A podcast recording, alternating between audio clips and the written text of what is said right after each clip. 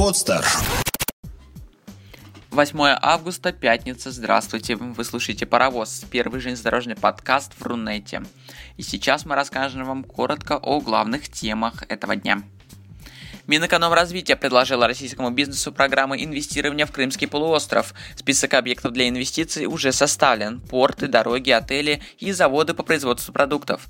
Министр транспорта России Максим Соколов назвал приоритетные направления развития полуострова – транспортная инфраструктура и туризм.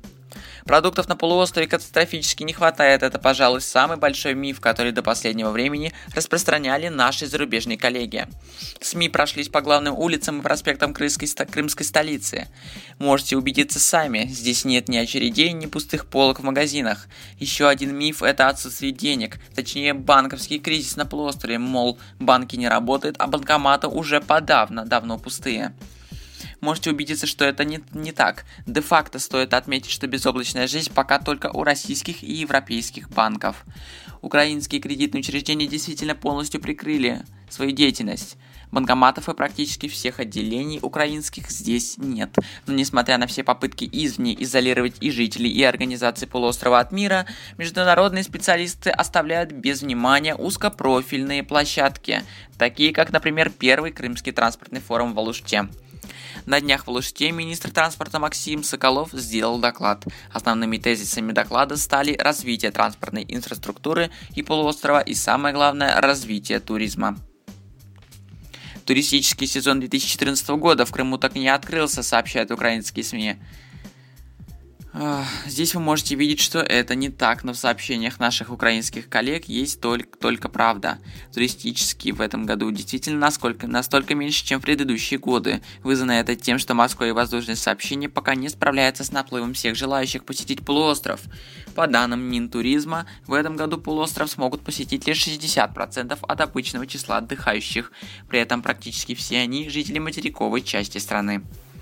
Пока для местных жителей перспектива одна. Если они не смогут пополнить свои бюджеты за это время курортного сезона, то зимой им придется как тому медведю-шатуну. Туго. Благо, что хоть и понемногу, но туристы приезжают на полуостров. Полностью решить вопрос транспортной связи полуострова и материковой части страны в этом году вряд ли удается. Но некоторые подвижки уже налицо. В частности, к воздушному и морскому сообщению прибавилось и железнодорожное. С 1 августа этого года начал курсировать поезд Симферополь-Москва, который будет ходить через Кетческую паромную переправу.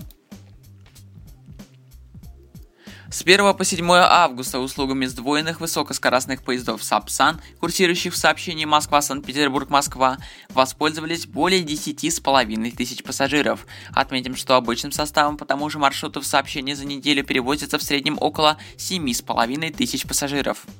Напомню, сдвоенный состав высокоскоростного поезда Сапсан отправился в свой первый рейс 1 августа во время торжественной церемонии его отправки президент ОАО «Российские железные дороги» Владимир Иванович Якунин отметил, что запуск соединенных поездов – это необходимость, продиктованная постоянно растущим спросом пассажиров на перевозки высокоскоростными поездами и в частности Сапсаном.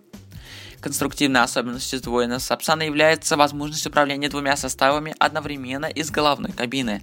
Это позволяет увеличить прав провозимость способность без увеличения числа пар поездов. Таким образом, курсирование соединенных поездов осуществляется по действию расписанию, не создавая препятствий для пропуска и пригородных поездов. И к другой теме.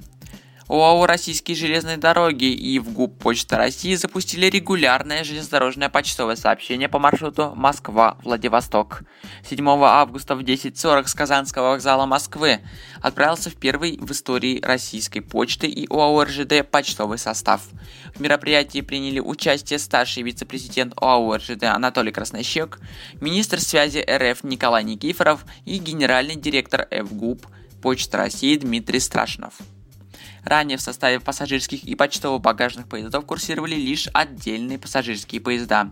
Однако стоянка продолжительность 20-30 минут не всегда достаточно была для обработки почты, поэтому было принято решение сформировать поезд, состоящий исключительно из почтовых вагонов. Это позволит оптимизировать технологию со своей стороны гарантирует движение поезда и доставку почты точно, точно по расписанию и сама Почта России.